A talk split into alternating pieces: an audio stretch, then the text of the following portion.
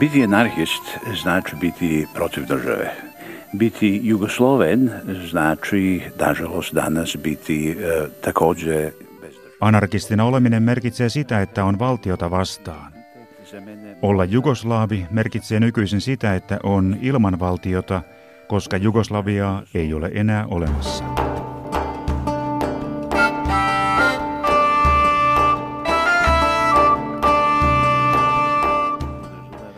Vezu sa mojim identitetom, sa mojim samorazumevanjem, sa mojim odnosom prema porodici. Jugoslavialainen identiteetti on minulle tärkeämpää kuin anarkistinen, koska jugoslavialaisuus on niin kiinteästi sidottu omaan itseymmärrykseeni, perheeseeni sekä maahan, jossa synnyin.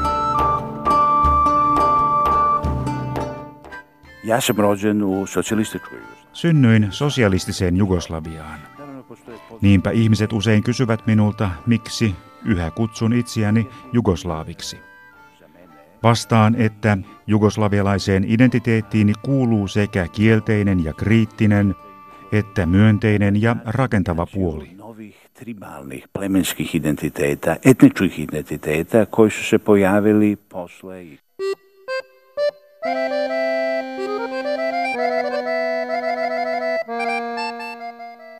Kutsun itseäni jugoslaaviksi siitä syystä, että haluan torjua kaikki ne uudet heimo- ja etnispohjaiset samaistumiset, jotka tunkeutuivat esiin, kun kotimaani hajosi. Serbinationalismin, kroaattinationalismin, albaanialaisen nationalismin ja kaikki muut. Kun sanon, että olen jugoslaavi, se on melkein kuin heiluttaisin mustaa lippua, anarkistien symbolia, ja kieltäisin muiden lippujen olemassaolon. Sanon ei kaikille nationalistisille identiteeteille, jotka tälle alueelle on pakotettu. Näin vastaa antropologia, yhteiskunnallinen aktivisti Andrei Grubacic, kun utelen häneltä perusteita siihen, mistä syystä hän määrittelee itsensä jugoslaavialaiseksi anarkistiksi. Haastateltavani anarkismin paljastaa T-paita. Sen edustaa koristaa tuuheapartaisen, lähes kaljupäisen miehen kuva, jonka vierellä on englanninkielinen teksti, anarkisti, joka aikaisemmin tunnettiin prinssinä. Kyseessä on venäläinen maantieteilijä ja luonnontutkija ruhtinas Piotr Krapotkin, tolstoilainen hahmo ja yksi kaikkien oikein tunnetuimmista vapaudenhenkisistä ajattelijoista ja aktivisteista.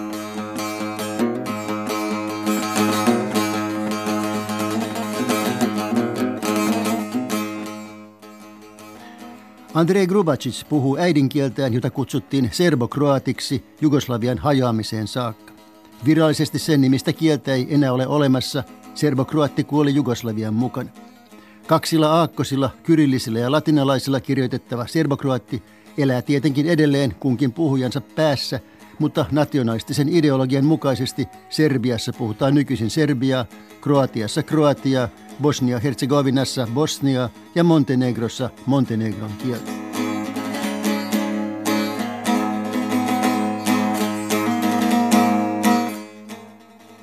Andrei Grubacic jatkaa kertomalla siitä, mitä rakentavaa ja myönteistä hän sisällyttää jugoslavialaiseen identiteettiinsä. Jugoslavija je uvek bila regija koja je bila zamišljena kao politički projekat, kao jedna vrsta verzije jednog malo ambicioznih političkog projekta. Jugoslavia ymmärrettiin aina poliittiseksi projektiksi, joka kuului osana vielä kunnianhimoisempaan hankkeeseen, nimittäin ajatukseen Balkanin federaatiosta. Siinä olisivat mukana myös Bulgaria, Albania, Romania ja Kreikka sekä mahdollisesti myös osia Turkista. Ajatuksena oli yhdistää kaikki Balkanin maat ja kansat samaan liittovaltioon. Näihin hankkeisiin on kuitenkin kuulunut kaksi erilaista traditiota. Toisen mukaan Balkanin valtiot muodostaisivat yhteisen poliittisen rakenteen, tavanomaisen liittovaltion.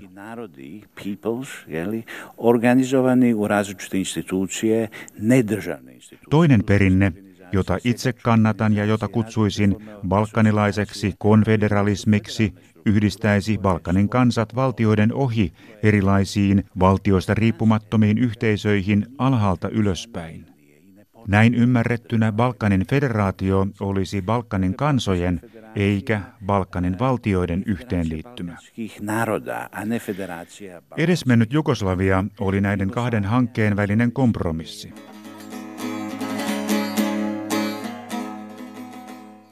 Grubacis haluaa antaa myönteisen sisällön huonomaineiselle sanalle balkanisointi.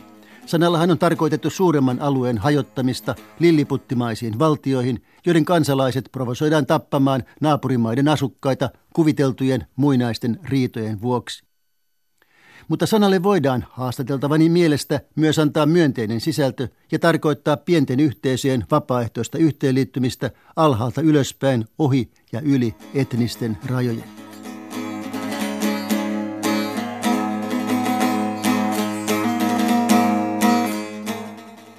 Balkanin niemimaalla Kreikkaa ja Turkkiin kuuluvaa Traakian osaa lukunottamatta siirryttiin toisen maailmansodan jälkeen poliittiseen järjestelmään, joka tunnettiin kommunismina tai sosialismina. Kommunismi viittaa siihen, että rajoittamaton poliittinen valta kussakin maassa siirtyy kommunistiseksi kutsukutulle puolueelle. Sosialismi siihen, että talouselämä kollektivisoitiin valtion johdolla, siirryttiin siis valtiokollektivismiin. Sodan jälkeiset radikaalit muutokset Itä- ja Kaakkois-Euroopassa – olivat seurausta fasismin vastaisesta taistelusta ja Neuvostoliiton voitokkaasta sodasta Natsi-Saksan armeijaa vastaan.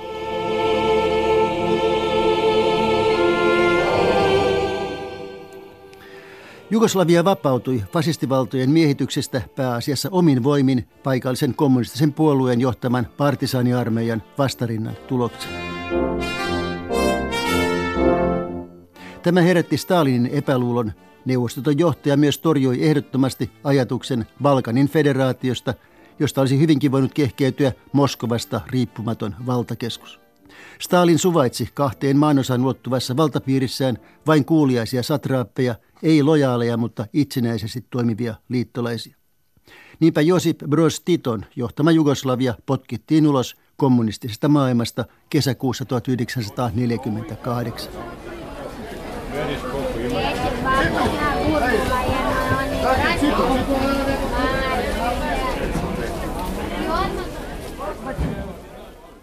Andrei Grubacic on syntynyt Jugoslaviassa vuonna 1976.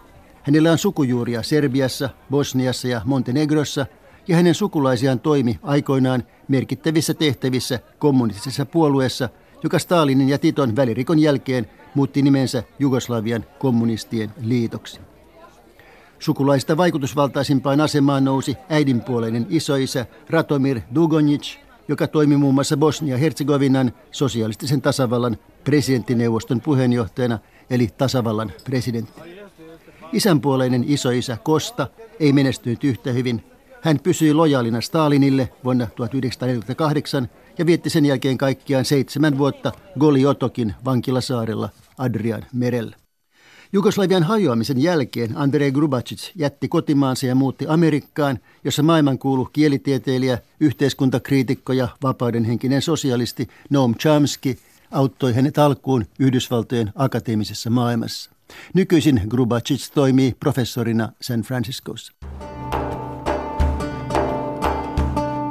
Keskustelussamme vilahtaa nimi Vladimir Dedier – kun kysyn haastateltavaltani, pitääkö hän todennäköisenä arviota, jonka mukaan Stalin yritti sodan jälkeen painostaa Jugoslavian johtajia niin, että nämä olisivat tehneet serbeistä johtavan kansakunnan maassaan samalla tavoin kuin venäläisillä oli johtava asema Neuvostoliiton kansojen joukossa. Dedier esittää arvionsa kirjassaan Taistelu, jonka Stalin hävisi. Andrei Grubacic pitää oletusta hyvinkin uskottavana – Samalla hän intoutuu kertomaan yleisemminkin Vladimir eli Vlado Dedieristä, joka kirjoitti Titon elämäkerran ja oli eräänlainen virallinen historioitsija 1950-luvun alun Jugoslaviassa, kunnes joutui vaikeuksiin. Imam veliko poštovanje za Vladimira Dediera. On je čovek koji je jako puno patio, koji jako postradao. Tunnen suurta kunnioitusta Vladimir Dedieria kohtaan. Hän joutui kärsimään paljon ja hänen oli lopulta lähdettävä Jugoslaviasta.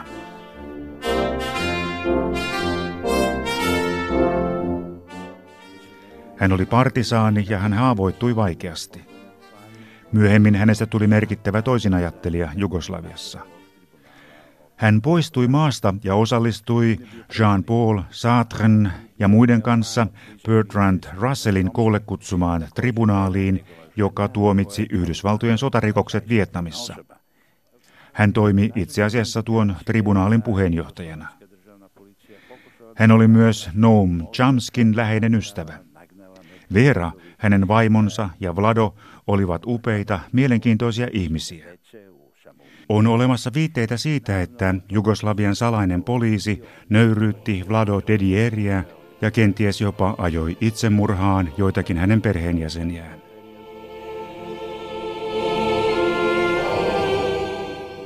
Luulen, että se mitä hän kirjoittaa siinä kirjassa todennäköisesti pitää paikkansa ja että Stalin todellakin olisi painostanut Jugoslaaveja tekemään serbeistä johtavan kansakunnan omassa maassaan.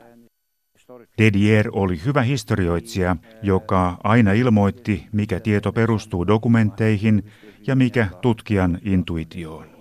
Kyseistä tietoa ei ole löydetty mistään asiakirjasta, mutta oletus vaikuttaa varsin uskottavalta.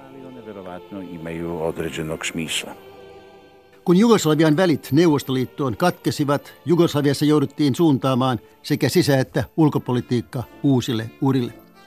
Voittoisan partisanisodan Hitlerin miehitysarmeijaa vastaan käynyt maa oli liian kova pala Stalinille, joka tyytyi ankaraan painostukseen, mutta ei uskaltanut lähettää panssareitaan Balkanin vuorille kukistamaan petturiksi julistettua Titoa. Jugoslavia sai tukea länsivalloilta, mutta maa onnistui pysyttelemään sotilasliittojen ulkopuolella. Myöhemmin Jugoslaviasta tuli Egyptin ja Intian rinnalla johtava valtio uudessa sitoutumattomien maiden ryhmittymässä.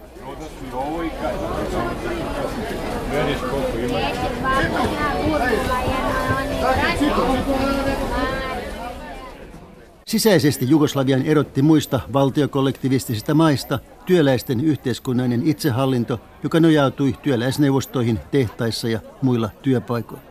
Pyysin haastateltavaltani arviota siitä, kuinka tämä suurta mielenkiintoa herättänyt järjestelmä toimi. Andrej Grubacic vastasi näin. Glavna stvar, najvažnija stvar u vezi sa jugoslovenskim samoupravljanjem ili Jugoslav self-management. Tärkeintä jugoslavialaisessa itsehallinnossa oli se, että omaisuus ei kuulunut yhtiöille, se ei kuulunut itsehallinnollisille talousyksiköille, vaan se kuului yhteiskunnalle itselleen. Me kutsuimme sitä yhteiskunnalliseksi omaisuudeksi. Kun jokin taloudellinen yksikkö, vaikkapa tehdas, käytti omaisuutta, se teki näin yhteiskunnan nimissä. Sen tuottama lisäarvo ei mennyt työläisten palkkoihin, vaan se jaettiin koko yhteiskunnalle.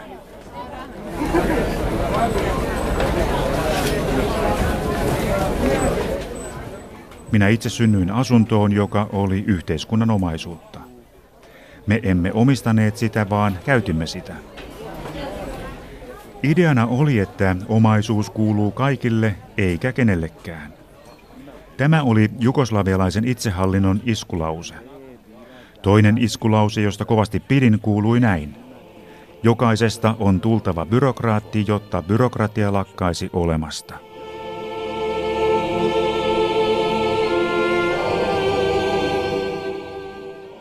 Istorija Jugoslavije na izvestan način bio je pokušaj da se Jugoslavija debirokratizuje i to je verovatno bilo pod utjecajem anarhosindikalizma i trockizma. Jugoslavian historia koostuu yrityksistä päästä eroon byrokratiasta. Aatteellisesti nämä pyrkimykset saivat joitakin vaikutteita anarkosyndikalismista ja trotskilaisuudesta, mutta niissä ilmenivät myös paikan päällä Balkanilla syntyneet sosialismin aatesuunnat, ennen kaikkea ne, joita edusti vuonna 1875 kuollut serbialainen Svetozar Markovi. Hän oli ensimmäinen, joka kirjoitti byrokraateista erillisenä luokkana, joka sijoittuu tuotantovälineiden omistajien ja työläisten väliin. Nämä hän valvovat suorittavan työntekijöitä. Kun Jugoslavian hallituksen tunnetuin toisen ajattelija Milovan kirjoitti 1950-luvulla kirjansa Uusi luokka, Hän vain toisti sen, mitä Markovi ja sellaiset hahmot kuten Mihail Bakunin tai anarkistiset toisenajattelijat Neuvostoliitossa olivat todenneet jo paljon aikaisemmin.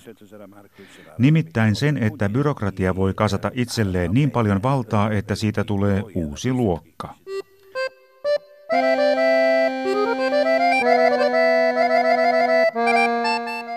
Milovan Gilas kuului Jugoslavian korkeimpaan kommunistijohtoon, mutta hän riitaantui aatteellisista syistä Titon ja muiden kanssa 1950-luvulla. Hänet tuomittiin vankilaan ja hänestä tuli Jugoslavian tunnetuin toisinajattelija. Edellä mainittu Vladimir Dedier ajautui konfliktiin Titon kanssa, koska vastusti kohtelua, jonka Gilas sai osakseen. Jugoslovenski socijalisti, ja tu pre svega mislim na Ligu komunista Jugoslavije, koji su bili na vlasti u Jugoslaviji, su ovoga bili svesni. Jugoslavian kommunistien liitossa oltiin kyllä tietoisia tästä ongelmasta. Sitä yritettiin ratkaista muun muassa pyrkimällä erottamaan puolue ja yhteiskunnallisen vallankäyttö toisestaan. Ajatus oli mielenkiintoinen, koska puolueen julistaman ideologian mukaan valta kuului itsehallinnollisille sosialistisille yksiköille ja oletettiin, että puolue päätöksillään vahvistaisi tällaista kehitystä. Loppujen lopuksi osoittautui kuitenkin mahdottomaksi yhdistää toisiinsa puolueen yksinvalta ja työläisten sosialistinen itsehallinto. Institucije, te se Yksipuoluejärjestelmä ja todellinen itsehallinto eivät voi elää rinnakkain.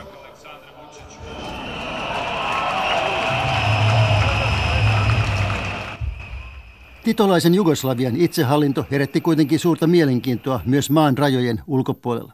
Andrei Grubacic muistuttaa, että monet anarkistit ja vapaudenhenkiset marksistit, sellaiset kuin ranskalainen Daniel Guérin tai vaikkapa juuri Noam Chomsky, olivat hyvin kiinnostuneita Jugoslaviasta.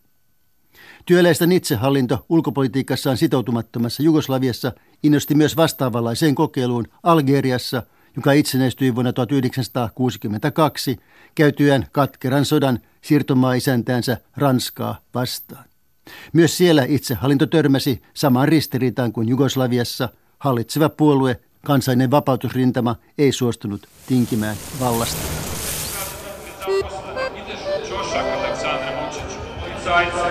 Lekare, noćne čuvare, radnike koše, hiljada obespravljenih, nezaposlene. Ideš u Ćošak, Aleksandre. Jugoslavian hajoamisen oli monia syitä. Ulkoisena syinä Andrei Grubacic mainitsee Jugoslavian velkaantumisen ja sen, että Saksa tunnusti pohjoisten tasavaltojen, Slovenian ja ennen kaikkea Kroatian itsenäistymisen ennen kuin kansallisuuksien välistä suhteesta oli päästy sopuun.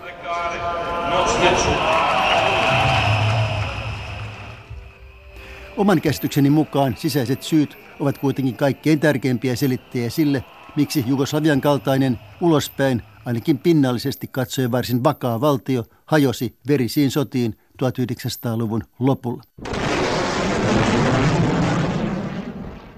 Andrei Grubacic tiivistää asian näin. Birokrate koji smo mi su mobilisali ideologiju nacionalizma ja jednu vrstu solidarnosti.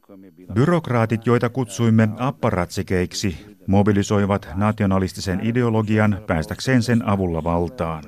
Različite secesionističke tendencije u Jugoslaviji, pre svega u severnim republikama.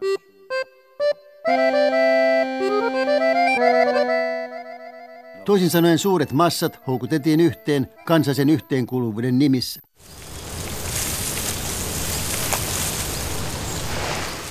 Samalla kuopattiin ehkä pitkäksi aikaa sekä Jugoslavia että se, mitä kansainvälisestä solidaarisuudesta vielä oli jäljellä läntisen Balkanin alueella.